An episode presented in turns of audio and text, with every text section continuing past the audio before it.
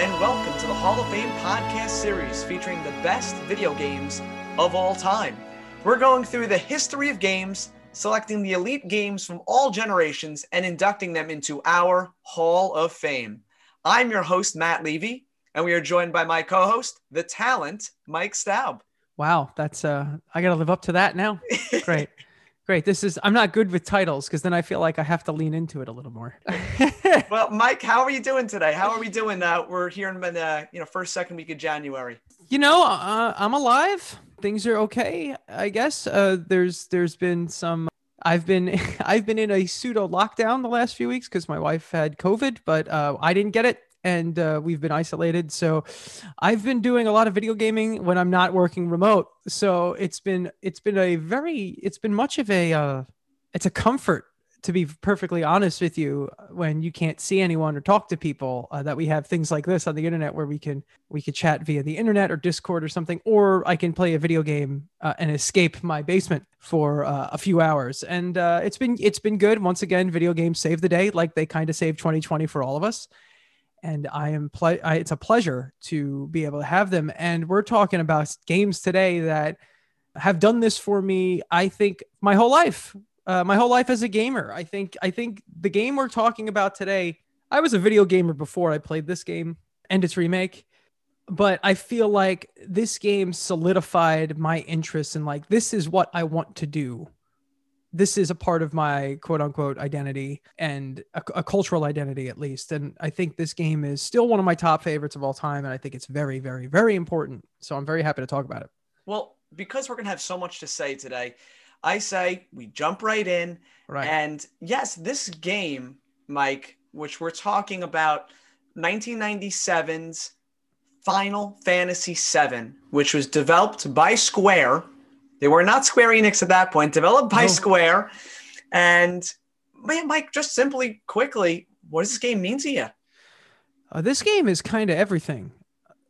It's it's it's odd because I think you and I are of, of a similar age, so this game hit us at the same time.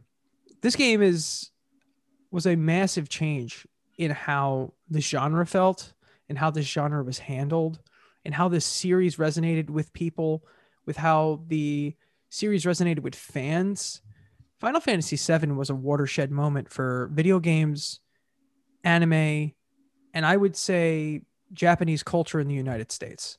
This game made me want to get a PlayStation.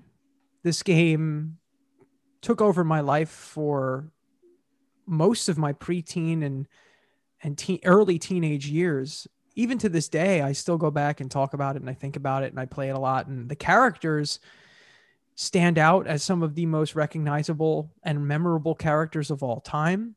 And as it, what's funny, it's not even my favorite Final Fantasy game.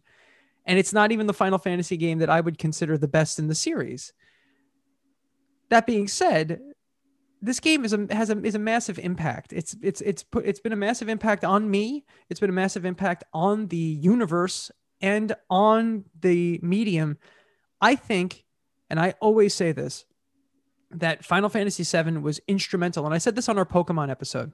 Final Fantasy VII, Dragon Ball Z, Sailor Moon, and Pokemon were instrumental in making anime something that was recognizable and appreciated among fans here in the states. Now, I think anime would have would have had some popularity and it would have had pockets of fandom, but like that late 90s push, this was it. This was everything. The video games look like this, anime look like this. We started getting more anime style video games and fighting games and even Street Fighter went more anime had a more anime look at this point in time with Street Fighter Alpha 1, 2 and 3 and then the Versus series that we talked about a few weeks ago. This game is a cultural milestone now, there's a lot of younger people and a lot of video game uh, journalists and websites that look upon this game now and they're kind of like, oh, it's really not that good, or it's that. And I think that's just like the quote unquote cool thing to say because everyone gushes about how good Final Fantasy VII is. If you didn't experience Final Fantasy VII at that point in time, I don't think you understand to the degree. And I think it's our job here to under to kind of at least not explain, but kind of like show our input and show our how it impacted us in our lives and how that kind of changed gaming forever. It's it's it's a watershed moment for video games, RPGs, and anime. Before this, RPGs were like a very, very, very small market. It was a very, very, very small piece of the market. A few people playing Dragon Quest and, and Final Fantasy 1, 2, and 3 in their basements. And this game kind of made the RPG go mainstream. You know, it's like it's like the the RPG that everyone looks at and goes, "Oh yeah, I know what that is now." And because of that, we've seen the RPG explode. I mean, every game nowadays has an RPG. Mike, I think you set the tone really well for what the world was like pre Final Fantasy VII because I think that cannot go unstated that most kids, most people did not play some of these popular SNES RPGs, at least in the States. Some of the Final Fantasy games that we got, the few that we did get in a confusing numbered order, they were not played much in the States. And no. this game was really the first. Now, you got so many RPGs after this on PlayStation 1, PlayStation 2, Dreamcast, and all the systems to follow. But role playing games and turn based games were not very popular. But it wasn't just that. This brought a whole new level of blockbuster cinematic 3D rendering quality to visuals, audio that this was the blockbuster. This was Jaws was to the movie theaters to video games. Absolutely. And I remember the ad campaign for Final Fantasy VII. It was everywhere. Like Final Fantasy VII, you couldn't escape. First of all, it's got the best name in the series, right? Final Fantasy VII sounds great sounds great. It's the name, it's the number. Like I know it's like, oh well, if there's seven of them, why is it called Final Fantasy? It's like everyone knows the story. We get it. We get it. The original Final Fantasy was supposed to be the last game that Square made before they went out and bankrupt, but it did so well that they continued the series. It's like, well, how can there be so? It's like Final Fantasy is a good name. All right. From a marketing standpoint, it's a great name. Alliteration is great. It stands out. It's got a great logo, great image. And they went, they moved away from the artwork of Yoshitaka Amano, which breaks my heart a little bit because I love Yoshitaka Amano's art. He's one of my favorite artists of all time. And they went with Tetsuya Nomura's artwork, who was much more modern, cool, anime style. Like these characters look like they could have been right out of Dragon Ball Z. And Chrono Trigger, which literally is Dragon Ball Z art, right? Which some people jokingly will call the real Final Fantasy VII. Chrono Trigger, which is like actual Dragon Ball art because it's uh, Akira Toriyama I feel like that game was was maybe the start of the RPG being more mainstream, Chrono Trigger, and then Final Fantasy VII was like, no, you're all gonna like this, and it proves it. It's proven itself because how many copies has this thing sold? It sold a ton. It sold a ton, and it's been selling like crazy since it came out. Because it's kind of one of those things where it's just like, hey, you got to check this out. This game is, it's like from a historical standpoint, it's like going back and watching Citizen Kane, right? It's like if you want to see where film came from, you got to watch this. If you want to see where RPGs came from, you at least have to experience a bit of what Final Fantasy VII was about. And I think Final Fantasy VII was easier to get into than some of the other Final Fantasy games. And it takes place in a, well, the beginning of the game, which is probably the best part of the game, most people would, would agree, takes place in a very recognizable city almost like Tokyo meets New York with a little looks, bit of looks very industrial, very working mm-hmm. class, and it almost yeah. looks like these people are just getting by, just surviving. Mm-hmm. And that's kind of the point, right? That's kind of the point. You play the beginning of Final Fantasy VII as a group of eco terrorists, which is like, wow, that's that's quite remarkable. That's quite profound at the time. The story is about a company, an evil corporation, draining the earth of its power uh, to create energy for the wealthiest of the people who live on this giant plate that hovers and hangs over the city. So it's like, okay, so obviously you've they've they've got ideas probably from Midgar from things like Alita Battle Angel, which had a had a uh, a floating city that represented wealth and all that stuff, and stuff maybe like Castle in the Sky, which are two earlier anime and manga projects. But that's kind of like at 90 in 97, that's the story you're telling. It's like, wow, that's completely kind of relevant to a lot of stuff that you hear about now, right? With what what people talk about. So that's that's the whole premise of the beginning of this game. And we all played it like crazy. Like we ate this up like it was ice cream and chocolate sauce right? So it's the it's, stories but then it's also the characters you're introduced to in the beginning. Exactly exactly. I mean you got that that that silent protagonist you know that tough guy who doesn't want to say much. And then you got the the sidekick barrett who has a lot to say and then you got you got the bunch of ladies surrounding them which which better better way to live than that It's it's the the characters in Final Fantasy VII are so good, and I'm happy that Cloud. Cloud is like what they would call like a tsundere character in an anime, someone who's very very cold to start, but the more you kind of peel away this character, you kind of realize that they really do have a good heart and they're actually a good person. And this is better shown in the remake, I think, than the original. Cloud is just he starts off as kind of a jerk in the original game, and he's this kind of cold exterior, but he does talk, so, you know, you're not totally trapped with just this protagonist is completely silent. And I know a lot of people are sick of that trope. Cloud does talk and he does have have things to say, but it's a Barrett's almost a perfect he's a perfect uh, complement to what Cloud is, like this tough soldier, this tough soldier mercenary and this guy who really cares about what he's doing. Like barrett is someone who is all heart. And I think that's why Barrett's such a lovely character because he's all heart. He's looking to save the planet for his adopted daughter, which I think is just it's a great it's a great character. Uh, it's a great motivation, and he just happens to have a Gatling gun for a left hand, which you know what can you do? Or right hand? I forget. I got to look at the picture. I think it's his right arm. His right arm. But that being said, it stood out and it was so different than anything Final Fantasy had done at that time. Everything before this Final Fantasy was very much like I don't want to say it's high fantasy because it's not it's not like Game of Thrones or Lord of the Rings. It's kind of like Final Fantasy's version of what high fantasy is. It's a very you know, there's kingdoms and castles and dragons and, wizards and all that stuff. Wizards, yeah, you have all the things, the magic staffs and the swords and everything, goblins and orcs and all the things you expect from high fantasy. But let's, Mike, let's look at that timeline before we jump fully into Final Fantasy VII. Sure. Prior to this, Final Fantasy VI, a Super Nintendo game, Yep. so here we are now, Final Fantasy VII. And between that, as you said, they made Chrono Trigger, which, as you said, some people call Final Fantasy VII because it was the game they moved on to after six was completed. And when they started development on seven, this started as a Super Nintendo game. It started to be developed for the cartridge, but they realized they couldn't fully realize their dream of FMVs with these full motion videos, these 3D polygons, so they can work on a CD ROM on the PlayStation. And three discs of it, right? Three discs of Final Fantasy VII.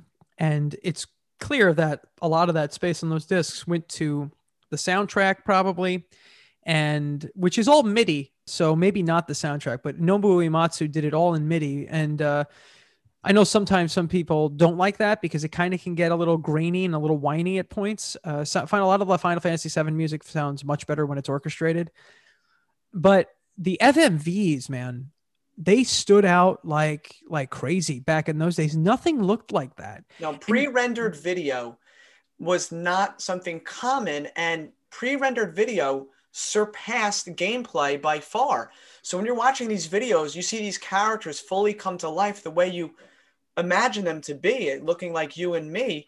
It was beyond anything any video game could show you and you had like three three different versions of the characters in the game. Like you would have while you're running around you'd had like these almost lego looking blocky weird 3d models running around the game. And then you would get in a battle and the battle animations and the battle characters looked really cool. They looked very good. They still look very very good. And then you would have like the cutscene versions of these characters where like they look amazing. And to this day if you go back and watch those FMVs from Final Fantasy VII, they still look pretty good. It's it they've they're starting to age a little bit now because it's it's been 23 years or whatnot, 24 years. But they looked pretty good for a long time. And you couple that in with Nobuo Uematsu's soundtrack, which might be his most memorable.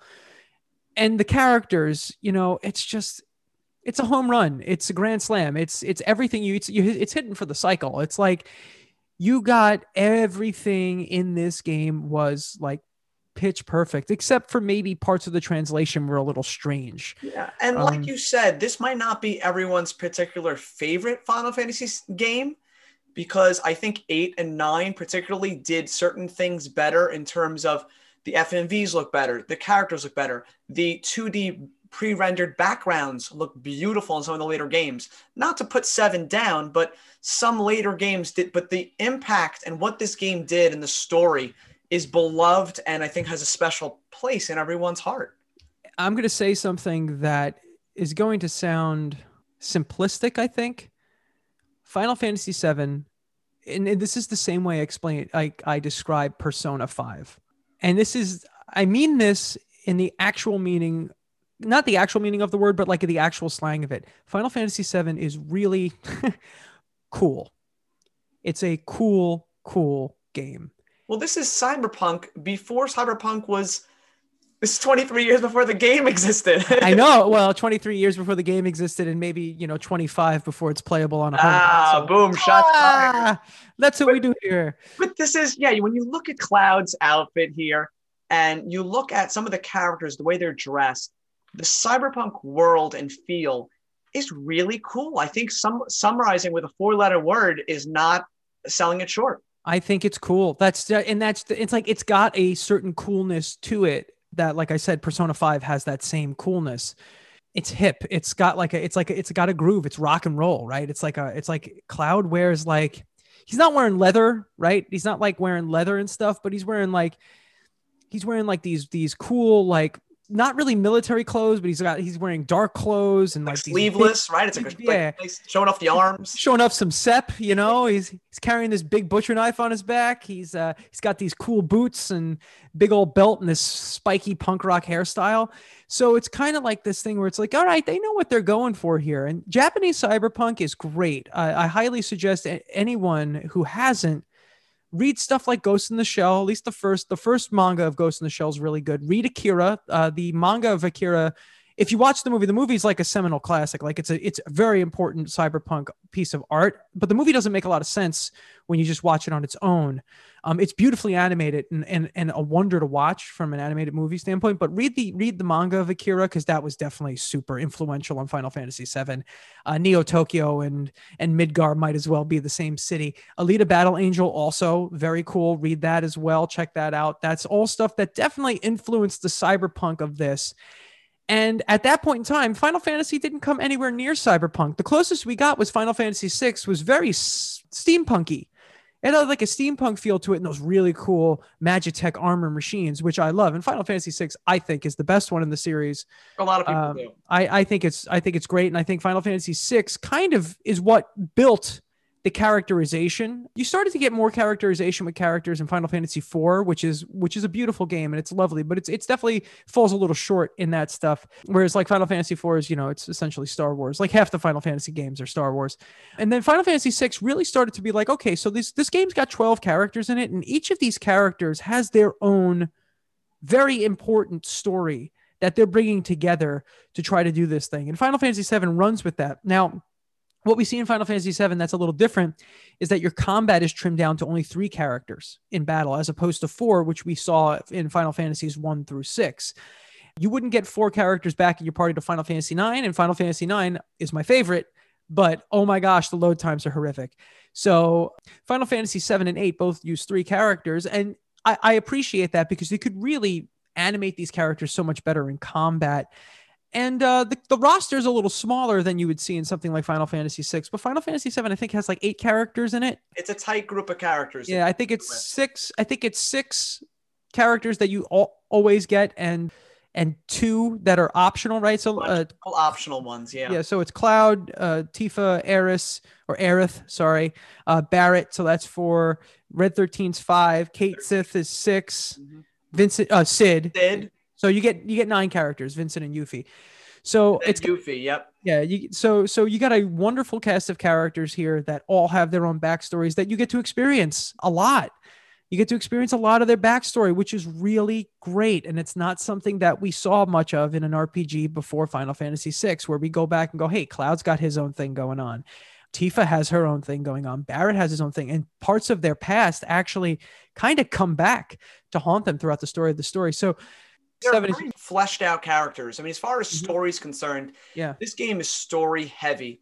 And that's probably one of the game's biggest strengths is the depth that they go to to introduce each of these characters, the world they're from, why they are the way they are. You understand who Barrett is because of what he's experienced. Exactly. You understand who Tifa is because of what she's been through.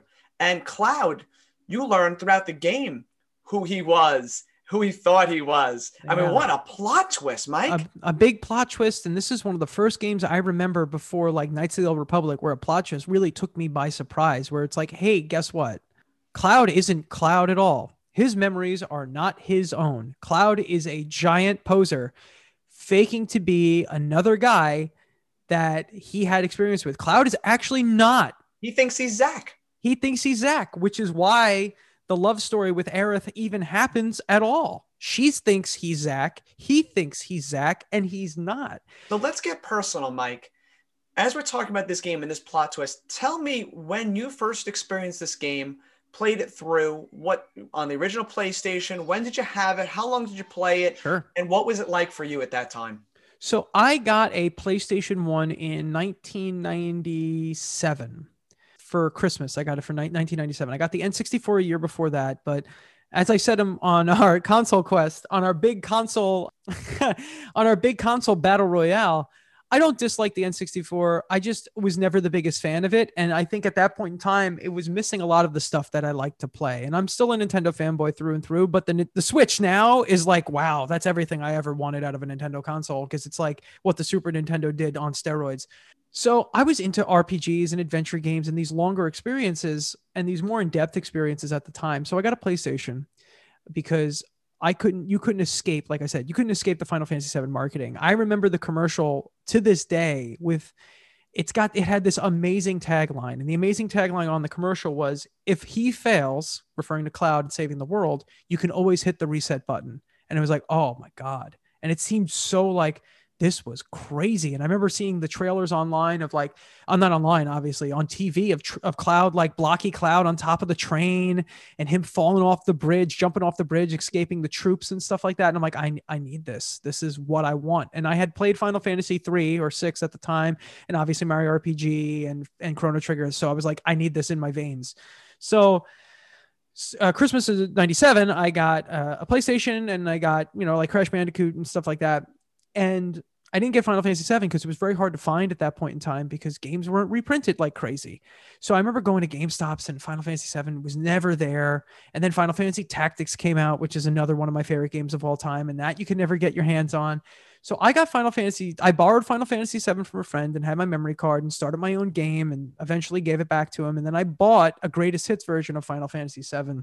The green I- label on the side, that great. The green the green greatest hits label still annoys me and it upsets me that that's the version of Final Fantasy 7 I have but what can you do?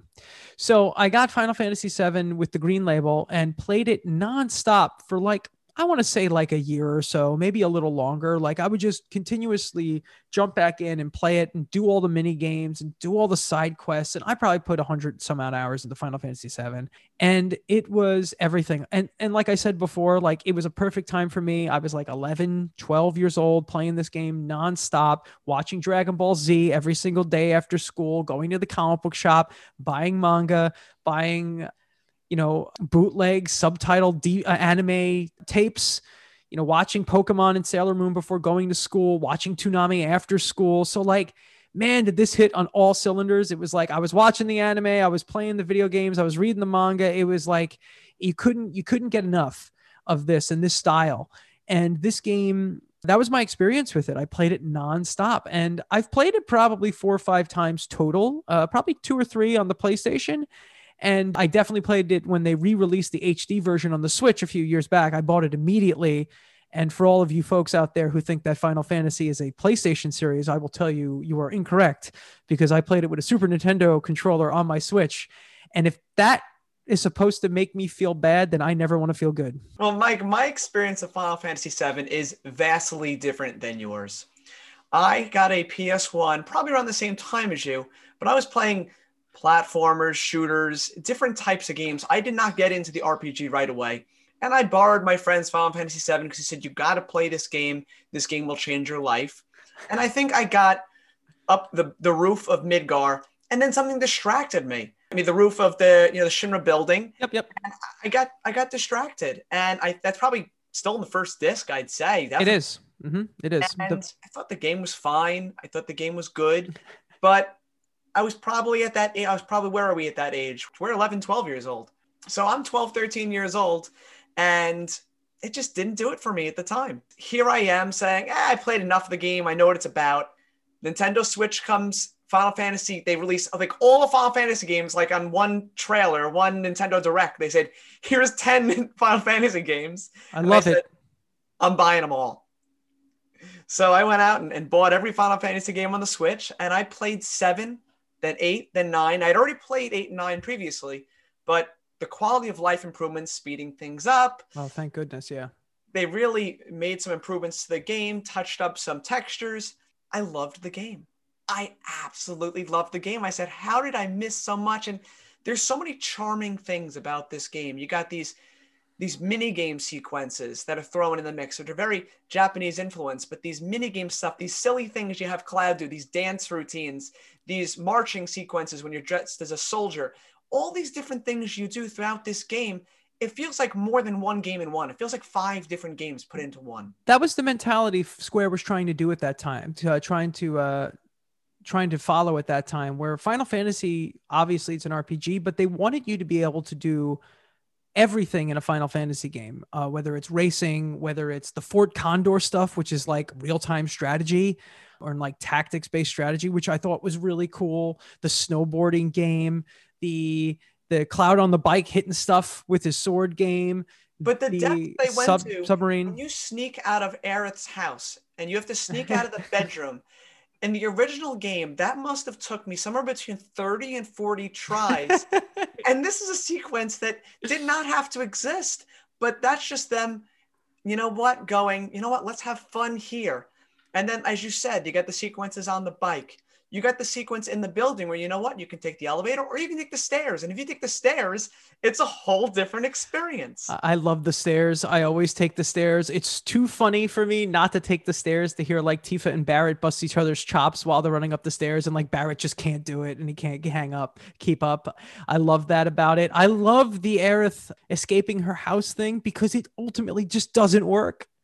And it gives you a taste of what the character was right? Like who aerith was. And when you go and play the remake, you really get a better better feel for her because they could do more with her. But like Aeris is not gonna listen. Like she's she's she's like tough cookie. She, she's tough, man. She's Persistent. a tough girl. She's yeah. a tough girl from the slums who, who no one's gonna tell her what to do.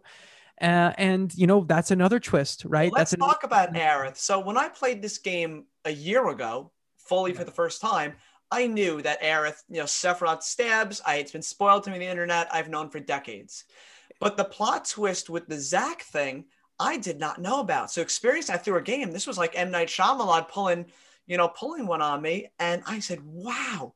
So everything I believed I was as Cloud is a lie, and he's just basically meant to believe these things. Well, I think that's how in the story that's how the Jenova cells work, right? The Jenova cells kind of implant fake memories in people and they have the ability at least I don't know. If I'm I'm trying to, you know, wade through the rough translation of the first game, uh the rough localization in spots. So from what I always gathered was that the Jenova cells that Cloud was injected with, I guess by Hojo when he was in the basement of the Shinra mansion kind of gave him a bit and pieces of the memories of Zack. And those cells also can influence other people's memories, like Tifa's memories of Cloud, because Tifa's memories of Cloud are also completely wrong. Right. Also, you go to Nibelheim, right? That's in the story of Final Fantasy VII. So cool. Sephiroth burns Nibelheim down. And reliving that whole sequence two or three times throughout the game because mm-hmm. you visit the last time with Zack and you're just a soldier standing there. Yeah. And watching the whole, as you said, the whole town up in flames and you follow and you got Tifa and then the cowboy hat as a kid. The whole sequence is it's great. Awesome. It's so good. And you go back to Nibelheim at points and it's like, wow, it's it's perfectly fine. And uh, it's great to it, that was a that was a bigger twist than Aeris dying, uh, to be perfectly honest with you. Now, Aeris's death to me was was spoiler free at the time until I turned a page in the strategy guide and saw that she had been killed. And I said, "Great, wonderful." And unfortunately, I used her in my party as my main healer because she's good at that.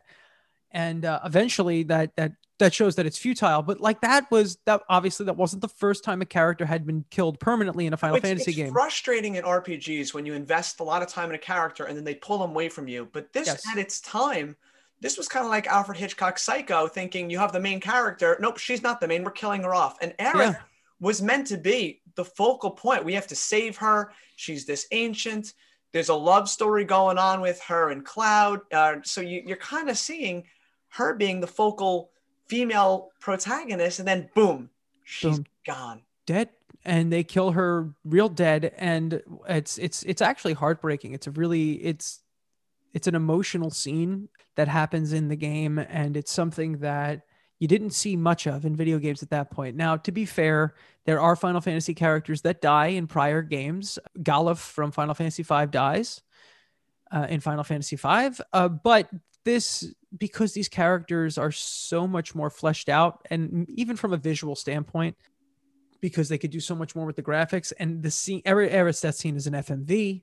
They I feel mean, more her- real. They just they feel, feel- more grounded, more real than a 2D sprite. There's, And- as much as I love 2D graphics and 2D sprites and Super Nintendo games, this just feels like we know them better. It it it feels like you know if you were watching a series, a TV series of Final Fantasy VII, and Aeris dies at the end of season one. It's like, oh wow, how how is this going to continue? You know, she gets stabbed, and the white materia turns green because it was used. And it bounces off of her head, off of her, out of her hair tie, and onto the ground. And Sephiroth standing there with his absurdly long sword. And Cloud has a moment where he just loses it. And I feel like emotion and in storytelling was not that prominent in video games at that point in time.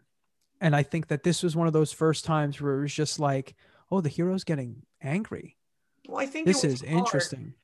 Before this, prior to this, I think it was difficult to show emotion, to show stories, because you didn't have voice acting, FMVs, you didn't have the proper audio visual cues to let the audience really feel like this is a movie or something cinematic. Now, with the ability to show these type of things, storytelling, I think after Final Fantasy VII took on a whole new level and ins- inspired video game stories. It definitely raised the bar on how stories can be told. And and at this time, you could say anything you want about Square Enix today. I actually still think Square Enix does great stuff today. I think that they've become a little bit more divisive uh, in the last few years based on some of the stuff they did, but I think they still do a lot of amazing things. I still love Square Enix, but Square Enix in 19 from 1990 to 1999 or 2000, that 10 year ga- gap and that 10 year span is Square Enix is the best video game publisher, um, or at least one of the best video game developers at that time, pound for pound. Best story, music, gameplay, characters, games. Like if you look at the list of games that they created at that point in time over those 10 years, it's like, oh my gosh, Well, you made some of the best games ever made. And Final Fantasy VII is there. Something you say about movies, you say production value. Mhm. And I would say that's what you say about Square games, especially Yeah. at that time period. Yeah. The production value. It's that all encompassing audio, visual. It gives you the graphics, the gameplay, the audio, and the story. And this you can always get all of those elements in a game. No, you don't. And Final Fantasy VII is it's a Star Wars of video gaming. I'm not going to say it's the Star Wars of video games. I think there's a lot of games that you could say are the Star Wars of video games because I feel like there are a lot of a lot of games that did did stuff similar to this at different points in time. But it it has that mentality. Not maybe not from the story, but it definitely from the production value and what it did to games after it. Like film before Star Wars is different than film after Star Wars. well, there's a lot after- of people that consider this the greatest game ever made. And Mike, if someone walked up to you, stranger or not, and said, Mike, my favorite game is Final Fantasy VII, can you really argue or, or, or fight fight that um as a topic? I would jokingly look at them and go, I, I actually prefer six and nine, but that's okay. No, if uh, if someone came up to me and said Final Fantasy VII is my favorite game and I think it's the best game of all time, I would say like, okay, you're gonna sit down next to my friend here who says Ocarina of Time's the best game, and we're gonna have a lovely chat because I think it's perfectly reasonable and I think it's perfectly fair to say that Final Fantasy VII is the greatest game of all time. And it's perfectly fair to say that Final Fantasy VII is your favorite game of all time it's up there it, it- on from an objective standpoint and from my objective standpoint given my life experiences and when i grew up. Final fantasy VII, ocarina of time super mario world these are all games that are in that conversation. And i think that it's completely fair for all of them to be in that conversation. And i think final fantasy VII, if it's your favorite game of all time yeah i'm not going to argue with that. Like absolutely let's talk about this and let's talk about how good this game and its remake are. Because Final Fantasy VII, like I've said a thousand times this podcast, changed everything. Well, I think as you said, the timing had a lot to do with this. I love Super Mario World, and I'm sure we'll talk about that game because that game hits all the right spots for me too. But when you talk about Final Fantasy VII, this game, the technology, it had everything the latest and greatest at its fingertips. The playability and just the diversity of the way you can play this game and the narrative.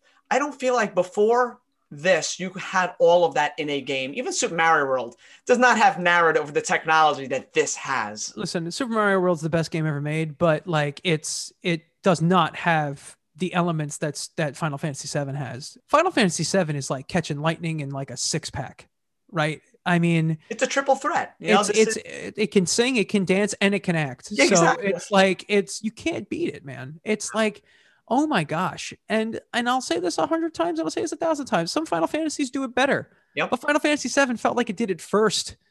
In, in in in many in many in many ways, right? Final Fantasy VI is uh, obviously before Final Fantasy VII. Uh, even that numbering makes sense uh, for Final Fantasy. And my I- final, yeah, I will make a controversial statement. I actually let's do this. I like eight better than seven.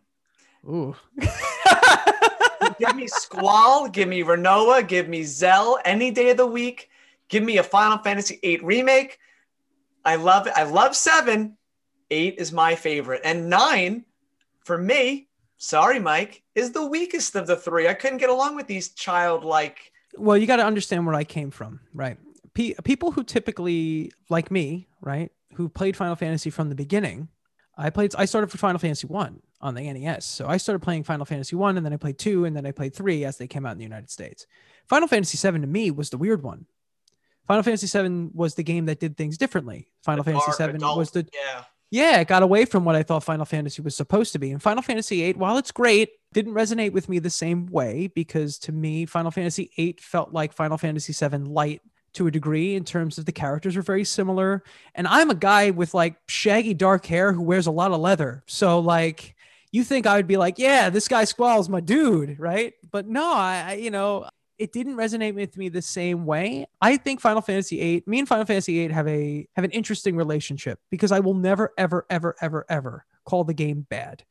I know that there are people that do, and I think that's unfair. I think Final Fantasy VIII took a lot of risks. A lot of people- a lot of things differently. A lot of people find things in that game controversial, don't like some of the systems. They think that some of the summons are way too long, which I understand. Yeah, I mean, Final Fantasy VIII is is is a very good game. It's a very good game, and I've never ever, I never have argued with people about that. Just because it doesn't resonate with me the same way it resonates with others doesn't mean it's bad. It's just very different.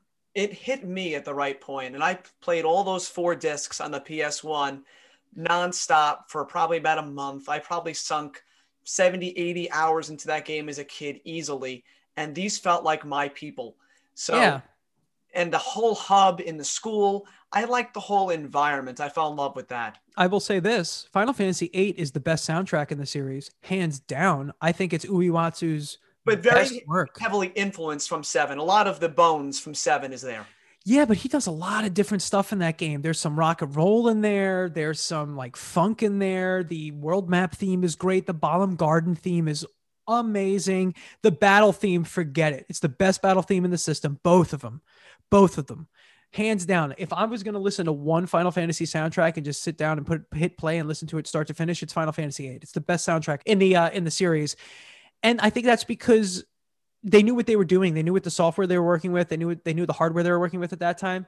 Uh, but this isn't a Final Fantasy VII Yeah, let me apologize. I put But on. no, So I- let's I- go back to Seven, Mike. I want to try something new here because sure. juggernaut of Final Fantasy VII to talk about. I thought I would name a couple things about Final Fantasy VII, kind of like hot, you know, quick spitfire round. Oh, let's do let this. you kind of give your quick thoughts on some of the things that Final Fantasy VII is known for. Sure. First, me throw the word chocobos at you. Oh man, no, thank you. Please, the worst. Oh my gosh, and the best. Chocobo racing is so much fun, but I will tell you right now that that Chocobo Teioh with the guy with the hat, I hate that Chocobo. I hate everything about that Chocobo. I hope that I hope that Chocobo just n- runs off into a river. I can't handle that choke. It beat me so many times. Not only that, catching an S rank Chocobo in the frozen tundra up north is so difficult and takes so long. And I don't know how anyone figured out how to do any of that chocobo stuff to get a gold chocobo. I don't know. Anyone figure that out without some sort of guide? The strategy guide is useless on that part. You have to go online and figure that stuff out. And that was in like the 90s. So, like, there was no internet yet at this point. That being said, um, I think there are other games that do Chocobo stuff better. I think the Final Fantasy IX work in Chocobo Hot and Cold is amazing. And boy, is that a great song. Uh, I, I love the like finding like the stuff out in the ocean in Final Fantasy IX, but Final Fantasy VII made the chocobos like, come on, like those those are the first like real real chocobos that you spend a lot of time with, and they be from in that game. It it was like the first game where like the side quests were really heavily around the chocobo, and, and you get Knights of the Round when you get a gold chocobo, so that's great. Next one, Materia. Ooh, Materia is a hard one for me. I like it but the problem with Materia is that it makes all of the characters vanilla in combat. Nobody has their own real special thing outside of limit breaks. So that's why anyone thunder, you can give anyone fire. Can... Final Fantasy VI has a similar system with the Esper system when you equip people with an Esper and they get spells and abilities based off the Esper they have, but each character already has their own special ability based on their class.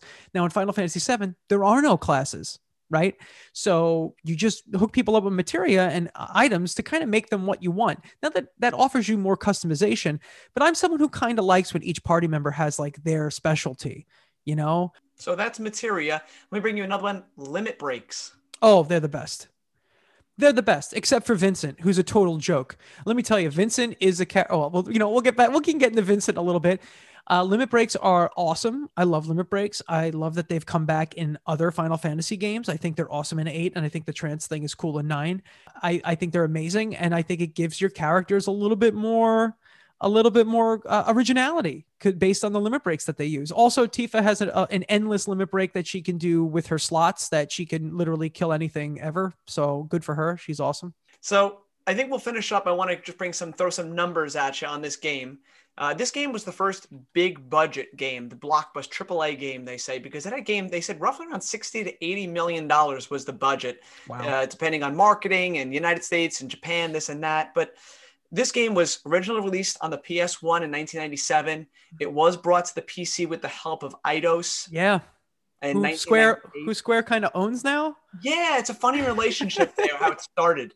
And the code actually, they had to recode almost the entire game and that ended up being the code they used for all the future ports. Yep. So interesting enough, that came in handy. Yeah, this definitely. game sold in 1998, 6 million copies. It was the best selling PlayStation game at the time and was the fastest selling of any game of all time at that point. Wow. All right. This was future brought to PlayStation Network, Steam, mobile, Xbox One. This is game is now playable everywhere. Yeah, definitely. It's it's it's absolutely everywhere and it's not that expensive and the quality of life improvements on these HD remasters are really good. Um they Final Fantasy very 7 accessible for a modern audience. It's you know, for anyone who didn't play it back in the day, it's real slow. It's real slow nowadays. It feels like it takes forever. Even for me who played it. I played it with the fast forward on sometimes because I'm like, "Oh my gosh, was it this slow when I was a kid?" I'm like, "I guess so." But yeah, I, I it's definitely worth it on that. Uh, if it's like 15 bucks or something like that, it's it's worth your money. You like can find really it on is. sale pretty often, and that's probably why it's now sold 12.8 million across all platforms as of today. And it is widely considered the best game, or in the conversation for it, the best game of all time. It was a landmark for role playing games, visuals, storytelling, and many famous, well known game developers such as Peter Molyneux, who's the, the Fable series, Greg Zeschuk from BioWare. I'm sure I'm pronouncing that wrong. These guys said Final Fantasy VII heavily influenced every game they were a part of. I mean, all of us, right? It heavily influenced all of us. Even like the start screen to Cuphead is the start screen to Final Fantasy VII. Like instead of Cloud Sword saying start and continue, it's a cup, which I love. So this game's influence far, far, far outreaches its original release.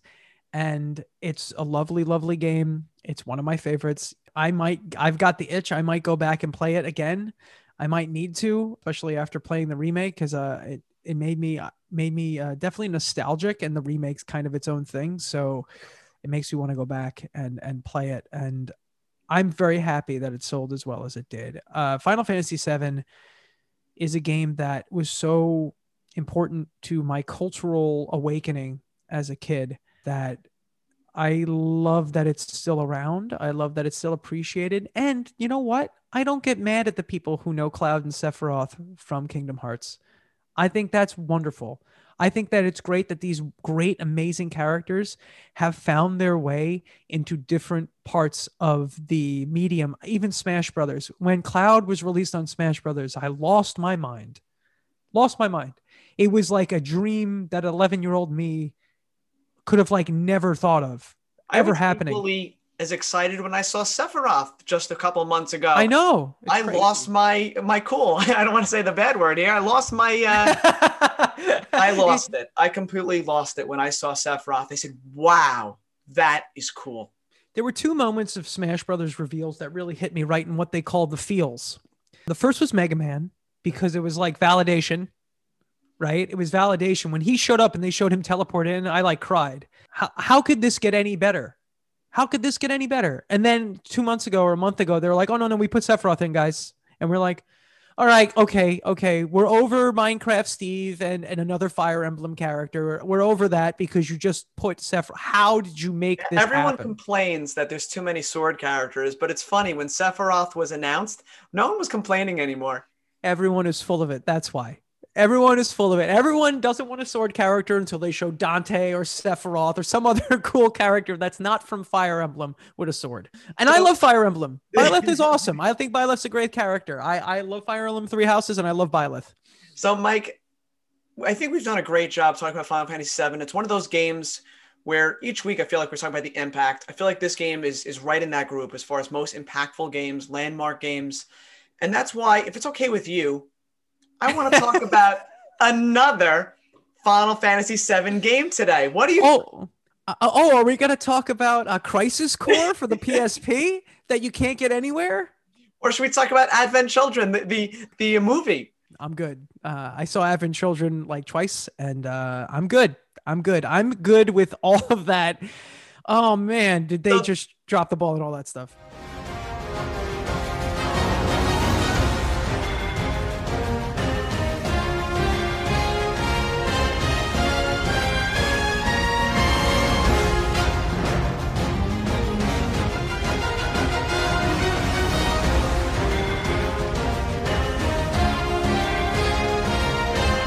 So the second game that me and Mike want to talk about and induct into our Hall of Fame today is none other than Final Fantasy VII Remake. Yeah, so it's a double dose. It's like you just got kicked in the gut and now you're getting stone cold stunned. I'm keeping it topical and I'm keeping it to that time period because that's the bottom line. So I feel like we didn't talk about the characters that much because I figured, you know what? We have time to flesh them out in the remake. Well, I'll tell you this much: the groundwork that Final Fantasy VII, the original Final Fantasy VII, gives you for these characters is is is is not full is is fleshed out really nicely for what you could do in an all text game. But when you get to the remake, or you know, the first part of the remake, they give you the best part of Final Fantasy VII, and they multiply it by like five. Like the remake is like is like 40 hours long. It all takes place in Midgar. And the first like five or six hours of the original game that they they kind of they make into this 40 hour game. And part of the best part of the 40 hour game is the fact that you get to spend more time learning who these characters are. And oh my gosh did they absolutely crush it so every single character. let's rewind to that what you just said there is that this game only completes maybe 25% of the original game. Now, when this game was announced, the remake, people were saying, oh, great, I'm getting Final Fantasy VII all made up, all new, brand new, just as I remember it. No, you're getting a very small portion of the game, but little did they know that, and I'm going to be biased here, that you're going to fall in love. This is going to make you appreciate the game even more because of the characters you said that they fully explore, they become fully realized and I think this is actually better than the original now in every which way. I will tell you this much. I don't know if I could say something so bold, but I will say this. Final Fantasy VII, I don't want to say it waned on me in terms of my appreciation for it over time, but like it had been a while since I was like in full Final Fantasy mode when the remake came out. And I started the remake and that intro scene hit with, you know, everything from the stars and you hear the music and you zoom down into Midgar and you see the train and Cloud jumps off the train. And I was instantly transported back to being 12. And it was like one of those things where I'm like, no, no, no, no, this, this was it. This was the best I it, it was a point in my life where it was just like I didn't realize how big of an impact it had on me. But like playing the remake made me appreciate Final Fantasy VII so much more.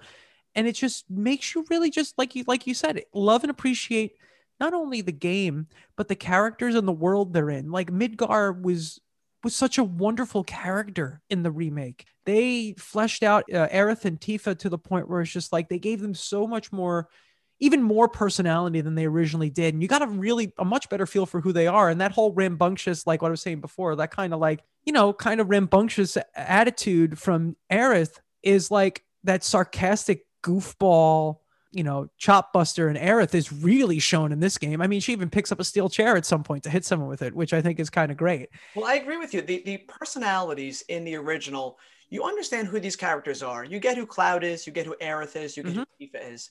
But in this game, you feel like you really understand these people, and Aerith's personality shines. Tifa's personality shines, and yeah. Barret, you really understand yeah. what makes these people tick, what they like, what they dislike, what they deal with when they go to sleep at night, when they wake up in the morning, what their days are like. You know what these people are doing. Exactly. And even more so, I think it was very, very important to flesh out Tifa and Aerith and Barret and Cloud obviously these are your main characters in this game they're the only four characters that you can really play as in the game you do get a little bit a little taste of red 13 later on but he's kind of like a, a preview for the sequel but the the biggest the biggest betrayal from the original game is that you spend the first few hours with avalanche with Jessie and Biggs and uh, Wedge. And how long are they? They maybe in 15 minutes. Like they're they're like not in the game at all. And playing the remake, that's one of the best parts of the remake Love is you it. get to experience Avalanche and what these characters are like. And and Jessie is awesome, and Biggs and Wedge are awesome. And it's and one of those things. Yeah. The passion behind Avalanche and what these people are trying to achieve, you get a better understanding of. And yeah, Wedge, he's around for a while, and you get a good understanding of why they do what they do. Yeah. And how passionate they are about it. And they will give their lives for this purpose. And in the original game, they did right? But spoilers Final Fantasy VII Remake is not the same game. It's not the same story. Things are different. Fate has changed in this remake. So Square did a very smart thing in saying, hey, we're going to do things a little bit differently to where this is almost like an alternate reality version of Final Fantasy VII, probably the next universe over, because Avalanche makes it out. Yeah, it's they almost, survive people have online created a new word for this game. They say it's a reboot sequel, where it's yeah. a sequel. Yeah. People are saying because it's not a complete remake, because it's not tone for tone what you originally see, but it's not fully a sequel takes place after. So it's almost like an alternate universe, like you said. But you see most of the sequences that you see in the first quarter of the game, you know, you're going through the reactors, you, you, know, Cloud falls through and he sees Aerith again for the second time in, in where her flower patches. All these events that you remember are now in this gorgeous, and I cannot understate how beautiful these character models, the environments. I've heard some things online, people complain about textures. Get that out of here. Get that garbage out of here. This game is 11 out of 10 beauty.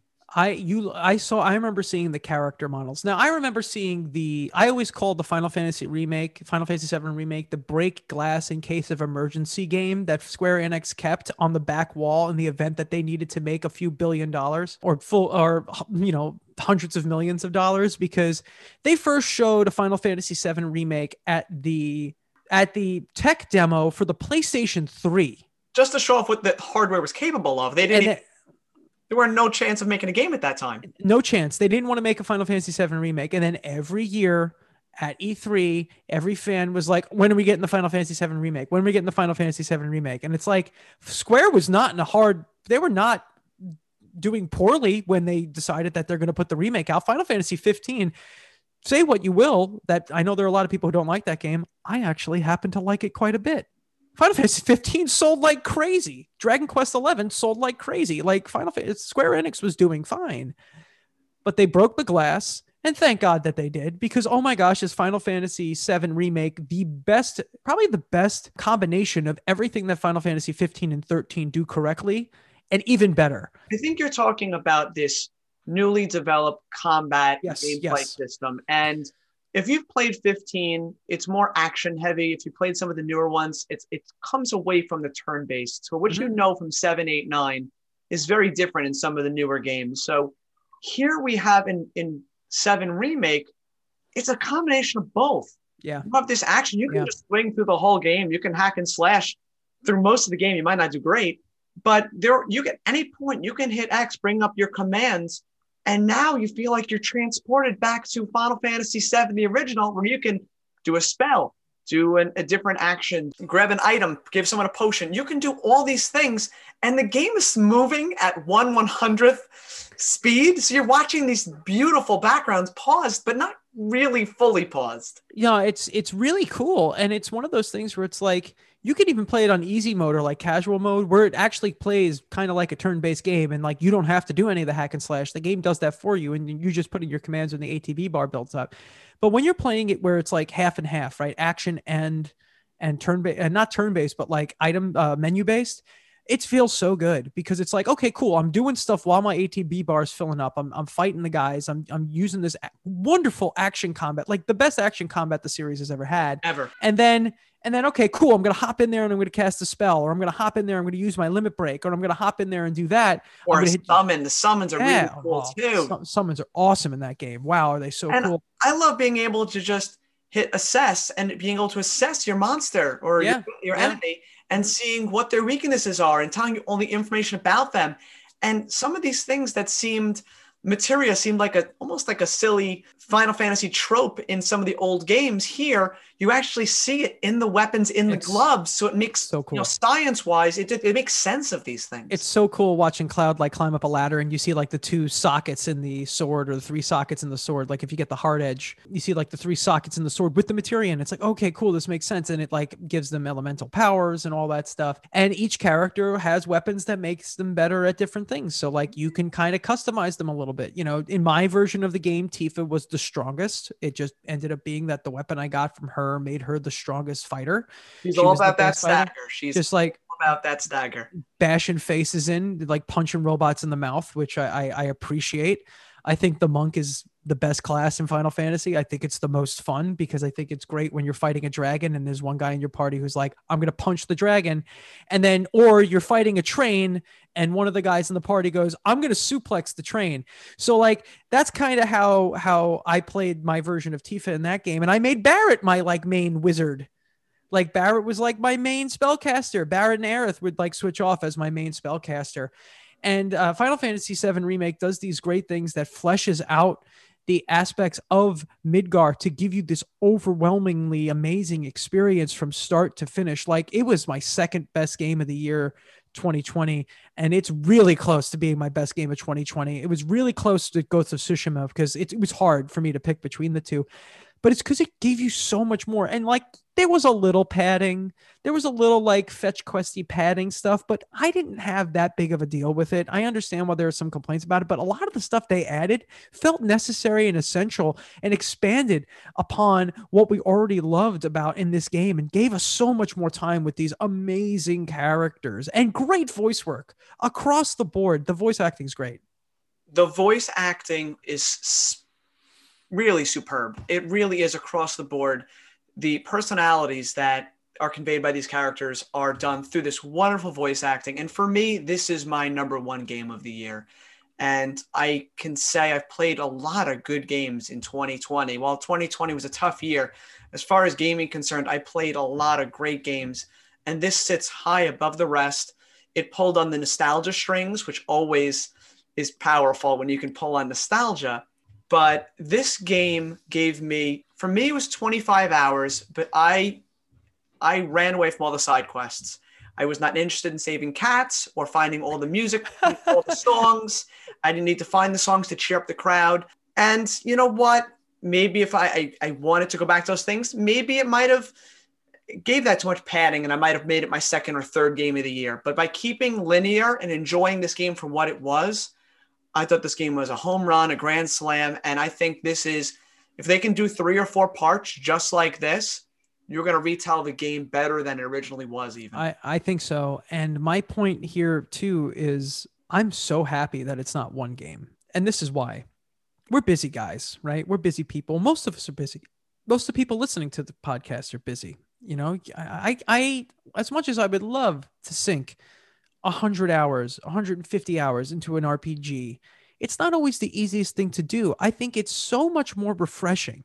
Like if I was, if someone was to give me a Final Fantasy VII remake that was 100 hours or 150 hours long with all the side quests, it's intimidating. I, it's super intimidating. I would probably play like 60 hours of it and like go, all right, yeah, at some point I just ran through the story and, and that was it, whatever. I was tired of doing everything. I didn't have the time. I wanted to move on to something else. And I probably would have loved it.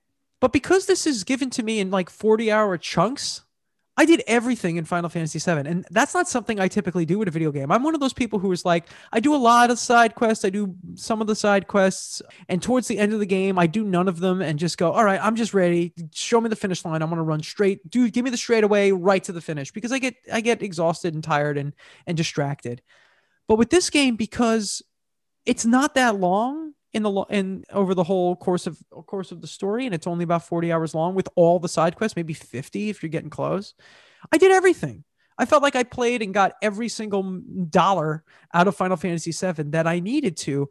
And it's because it's it's quote unquote shorter than it would have been had it been the full product. And it's got me more excited for the next game in the series than had it been one giant like lump that I'd have to kind of like work my way through. So Final Fantasy VII Remake has so much great stuff like that. I did all the pull-ups missions, I did all the finding the music, I saved all the cats, I beat all the things in the simulator, I got all the summons. I did all this stuff because to me it was just like give me another few hours of, of re-experiencing what it was like to be 12 and i'll take that. I'll take that any single day of the week. I think all of us would especially in a year like 2020 which was so difficult for so many people. I think nostalgia can be toxic because it helps you try to find something find a feeling that might not exist anymore uh, when it gets too too intense.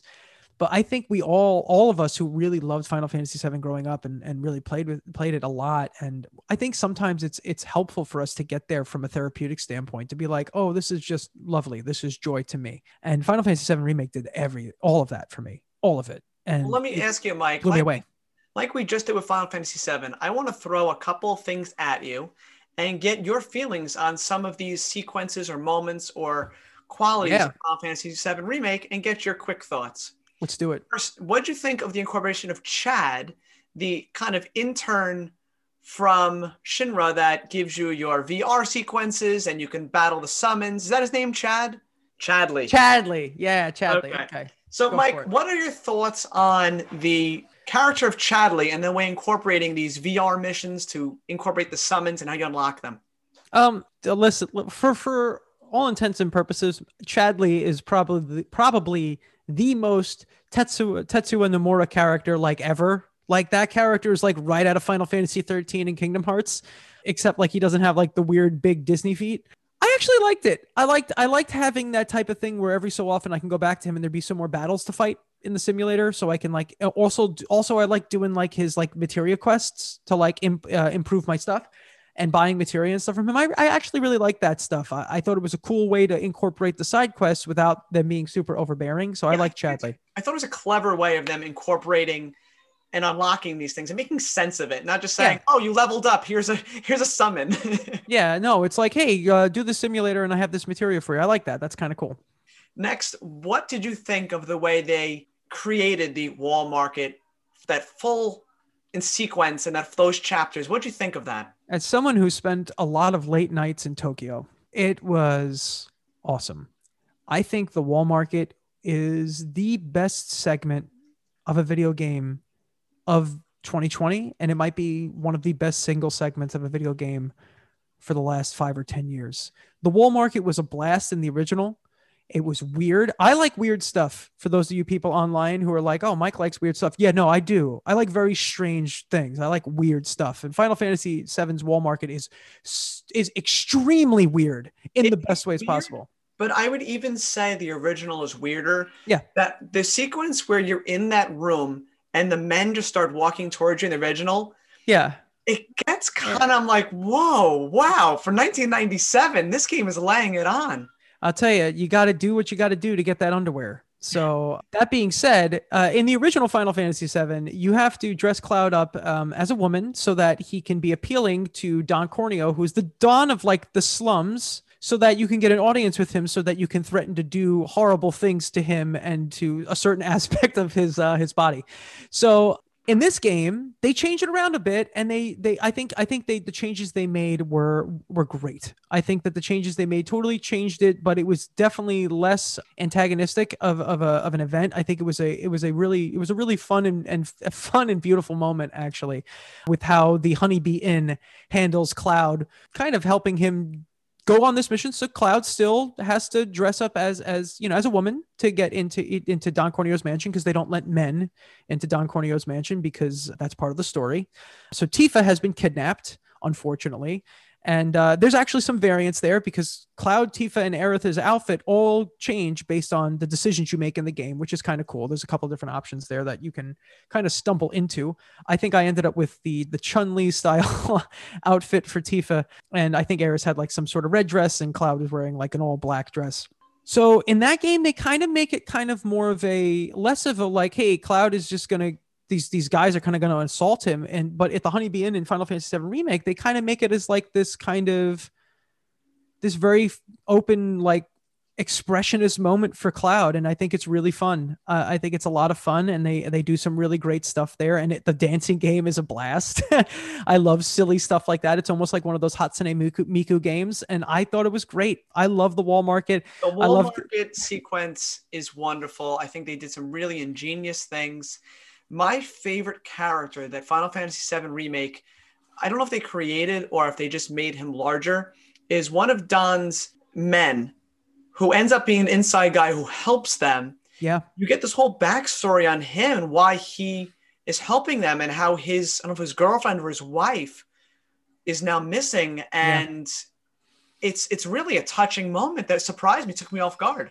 Yeah, I think some of those extra characters they added for Final Fantasy VII Remake were wonderful, and that that guy was Les- Leslie. Leslie. Yeah, I think Leslie is is great. Uh, I think he's a very he's a very uh, conflicted character because he's kind of got to be like Don Corneo's doorman. He's just like, no, no, you can't get in. Oh yeah, you can get in. But when you realize that he's also trying to overthrow the Don, uh, it's it's great, and he's a wonderful character. He ends up helping you out a lot, and I think that character is awesome. Like I said, the wall market is so good, and he that's like the culmination of the wall market is you getting thrown into the sewer to fight his evil pet. But I thought Leslie was great. Um, I you know I did everything in the wall market from the squats to the pull ups to the the hand massage, uh, you name it. I did it all. Uh, it's incredibly strange, but in the best way possible. Let me ask you about one more moment, Sure. one more sequence in the game that I thought was special. And this is a little further to the end where you're breaking into the Shinra building and you're trying to get the key card. So they they change over to Tifa and they want her to do some maneuvers and jumps and break in to get the jump in to get the key card. What did you think of that whole break-in sequence there? I thought it was rad, man. Uh, first of all, I love what that Final Fantasy VII allows you to kind of bounce between the characters in the remake. You know, I love that. I wanted to play as these other characters. I like them as much as I like Cloud, and I think I think Tifa's awesome. I think Tifa's one of the best characters in the game. It's not in the series. They fleshed her out completely. You know, she's a character who is really, she's really like the heart of this game, right? The way they make that character, or you know, Aerith is kind of like the soul of Final Fantasy VII Remake, and Tifa is kind of like the heart of it. And sh- what a lovely character! Just a, a character with a heart of gold who will punch you in the face, which is also something I really appreciate. And doing the like infiltration, kind of climbing around, doing like you know, like martial arts stuff. I think it's awesome. And it plays into the fact that she's the one that has to do all the pull ups against all the tough guys in the gym and she trounces them, which is awesome. Because it's just it's just a really cool way to to kind of um, Yeah, I think it continue that side quest. you know, like the original, I think it paid homage to the original's ability to be a diverse type of game with the Yeah. sequences and the lunges and the pull-ups. This sequence as well, where, where Tifa's kind of breaking in and she's doing the monkey bars and doing all that. I thought it was special, and I think you brought up the fully fleshness of Tifa and Aerith, and it's amazing how they did such a good job in this game of making you love them as two different people and also you could be for one or the other they but they support each other there's no jealousy there's no hate No, no, the best really buds. support and they're buds and you can find good qualities about both of them to really get behind Absolutely, and uh, they're they're they're looking out for each other. Like the the best is when you fall down into like the the you fall down into like the um into like the basement, right? And and Tifa's down there, and she looks at Cloud, and she doesn't necessarily recognize that it's him right away. Uh, and then she finds out, and then she, Cloud, and Aerith have to like fight their way out, and then they become like battle buddies. I think they're like giving high fives and stuff, and it's just great. It's such a great to watch their bond naturally grow yeah, throughout throughout the game. So yeah, Mike, this game it's special for me. You know, I'm sure it's special for you too, just reliving these amazing moments from our youth. It has, you know, this game published and developed by Square Enix the fastest selling PlayStation 4 exclusive, surpassing Spider-Man, which is also a special game to both of us. uh, very special. Um, it's one of those things where Final Fantasy VII remake definitely benefited from being Final Fantasy VII. Obviously, uh, that that that's going to sell just because of of the name, but because they did such a good job with it, is probably is what forced it to continue to sell. Like I bought two copies. I bought it digitally, and then I was like, nah, I need to have the physical, and then I bought like the special edition. So it's one of those things where it's like my special edition is still like sealed but this is a game I will replay on the PlayStation 5 because I want to see it with in 4K with 60 frames a second. And I want to get all that out of it because it's so good to look at now. It's all I can't imagine what it's going to be like later. They just kind of like Resident Evil 2 and 3, you know, the remakes, Final Fantasy 7 here is counting on the nostalgia, the it's a known property, it's known characters. It, this became the fastest selling Final Fantasy game because again, people know about it. It sold 5 million, well, shipped 5 million by August. It's still a recent release. But this game, like you said, I'm sure it's going to get possibly even a remaster on PS5 if they want to do it. They might get a PC release. I'm hoping the next year or two we might see this game re-released again. I think it'll definitely be released on PC in 2021 because the exclusivity with uh, PlayStation ends in 2021 in March of 2021 because they had a year of exclusivity on the PlayStation 4 version. But I think we're going to get it on PC. We'll probably get it on Xbox, either Xbox One or Xbox Series X. I think they will probably upgrade it to PS5 graphics. The sequel's obviously going to be a PS5 game. I also think, and this is a this is a crazy idea. I think that if Nintendo releases some kind of upgraded Switch in 2021, which obviously we have no idea whether or not that's going to happen, even though rumors are all over the place.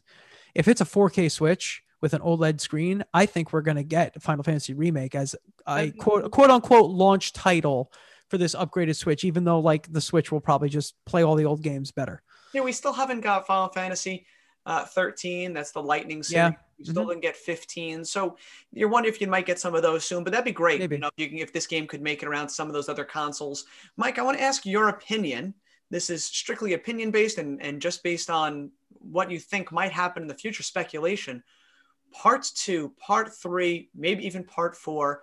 How does this game going to handle? Because this game was a pretty linear game. How are they going to handle now? Because you know you get a spaceship, you have all these different areas. How are they going to start to handle some of these other areas that's from the original game? It's going to be, I don't know. I have, honestly, I have no idea because Midgar was like perfect for what they were trying to do. I could see them doing, I don't, maybe they'll make it kind of a little bit more of an open world type thing and the next three games are like the la- uh, are like disc 1 and disc 2 and disc 3 like maybe they'll do four versions where it's like different spots.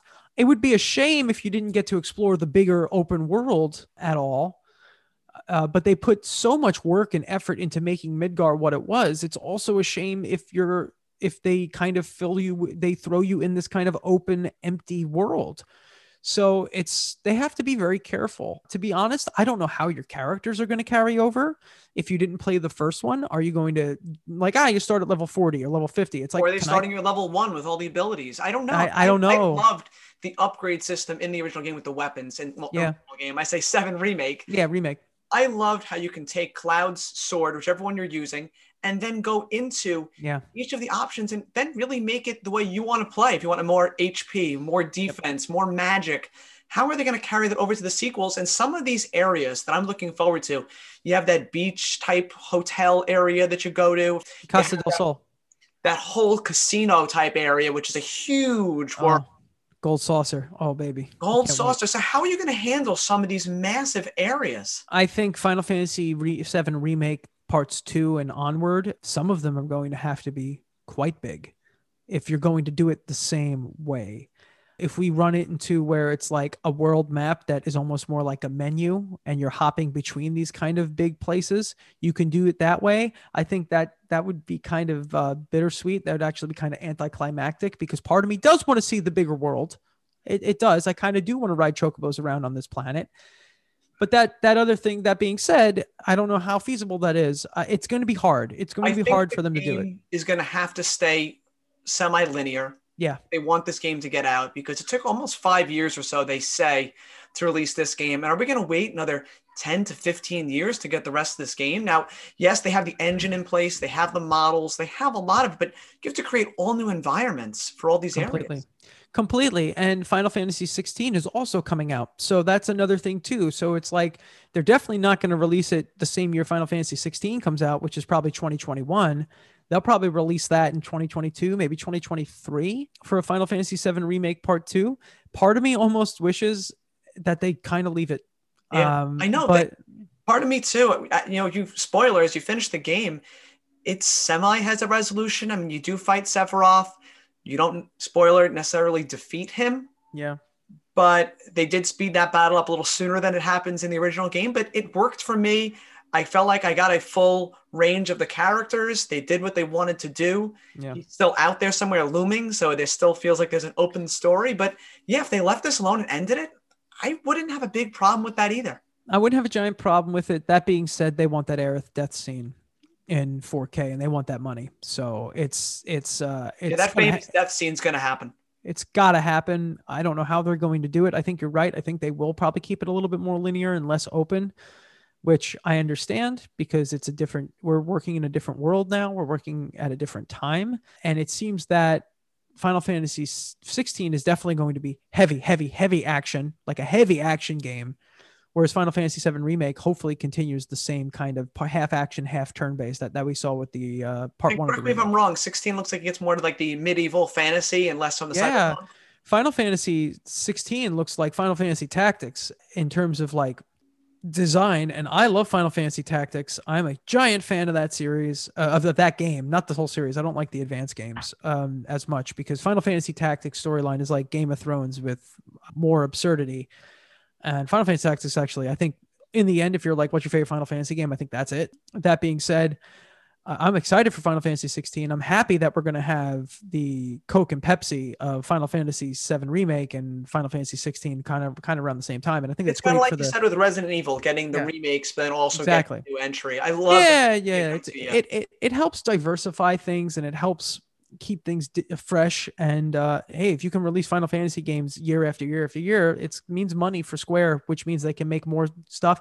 And games like Final Fantasy VII Remake and Final Fantasy 16, the amount of money they bring in allows Square to experiment and give you stuff like Bravely Default and Octopath Traveler.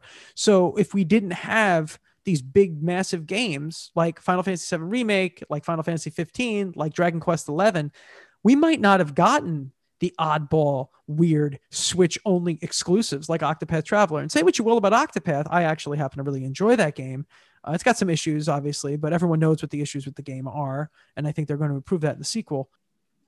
We wouldn't get that if Final Fantasy 15 and Dragon Quest 11 didn't sell as well as they did because it allows Square to some freedom, right? And Tomb Raider, if Tomb Raider didn't sell as well as it did. Yeah, I think so, these companies still have their creative juices flowing and try different stuff is important because if not, you're just going to get more the same. You want them to try new stuff. Unfortunately, they need to make a ton of money with Final Fantasy games, which is why they will always, while I think they've gone like kind of full action at this point, because it seems like action games sell better. I don't know. I could be 100% wrong. I mean, Dragon Quest 11 sold very, very well. But that being said, I think it helps them take chances and take risks in other places. And some of those risks have really paid off. Well, Mike, I want to see if you can put a giant sized bow on our conversation of Final Fantasy VII and Final Fantasy VII Remake and okay. tidy this up if possible. Final Fantasy VII is the most important RPG to play if you're trying to get into the genre and understand what the genre is about.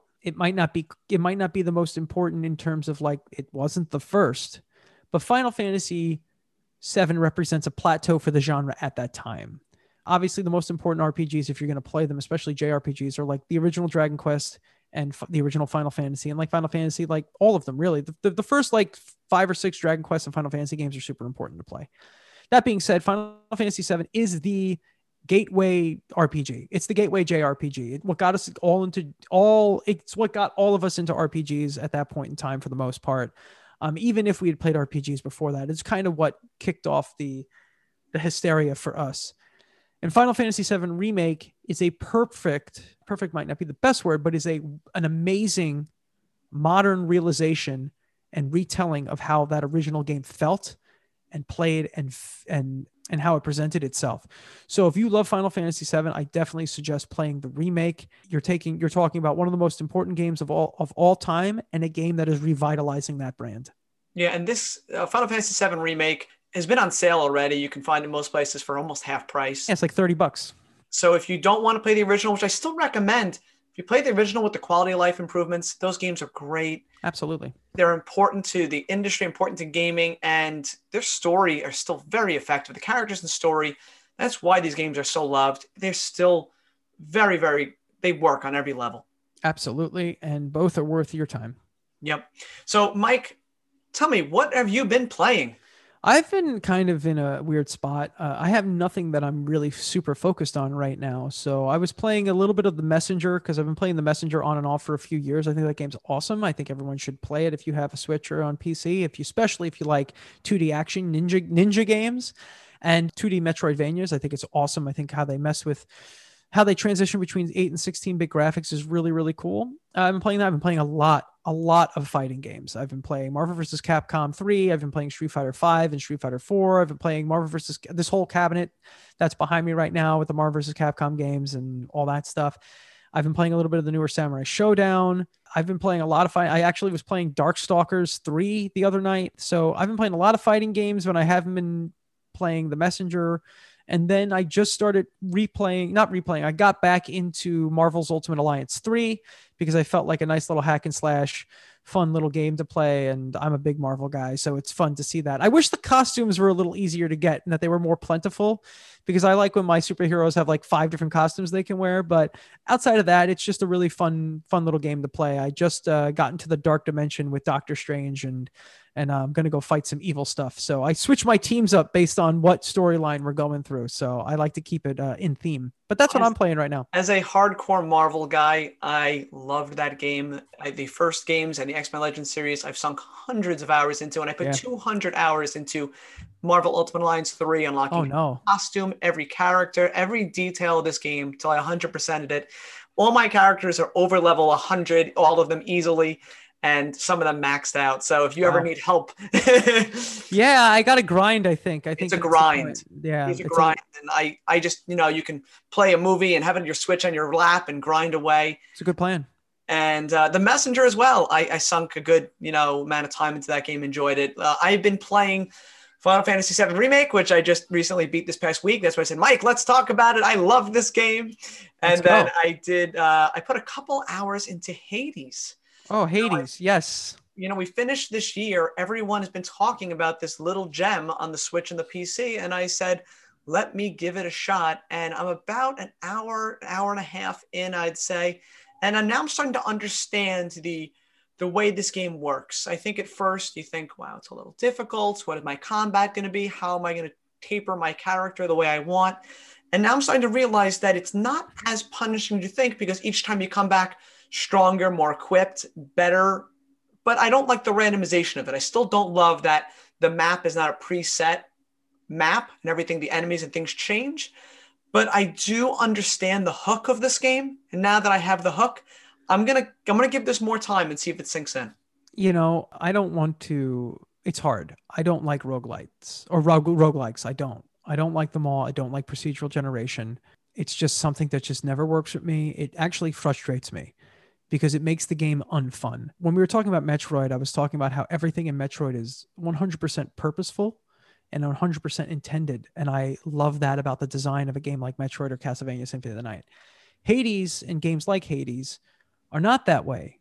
They're just like, ah, let's let the computer figure it out and you'll just have to deal with it. Now, I understand why people like that because it makes every playthrough different. You can play that game a million times. And I think that's really, really cool.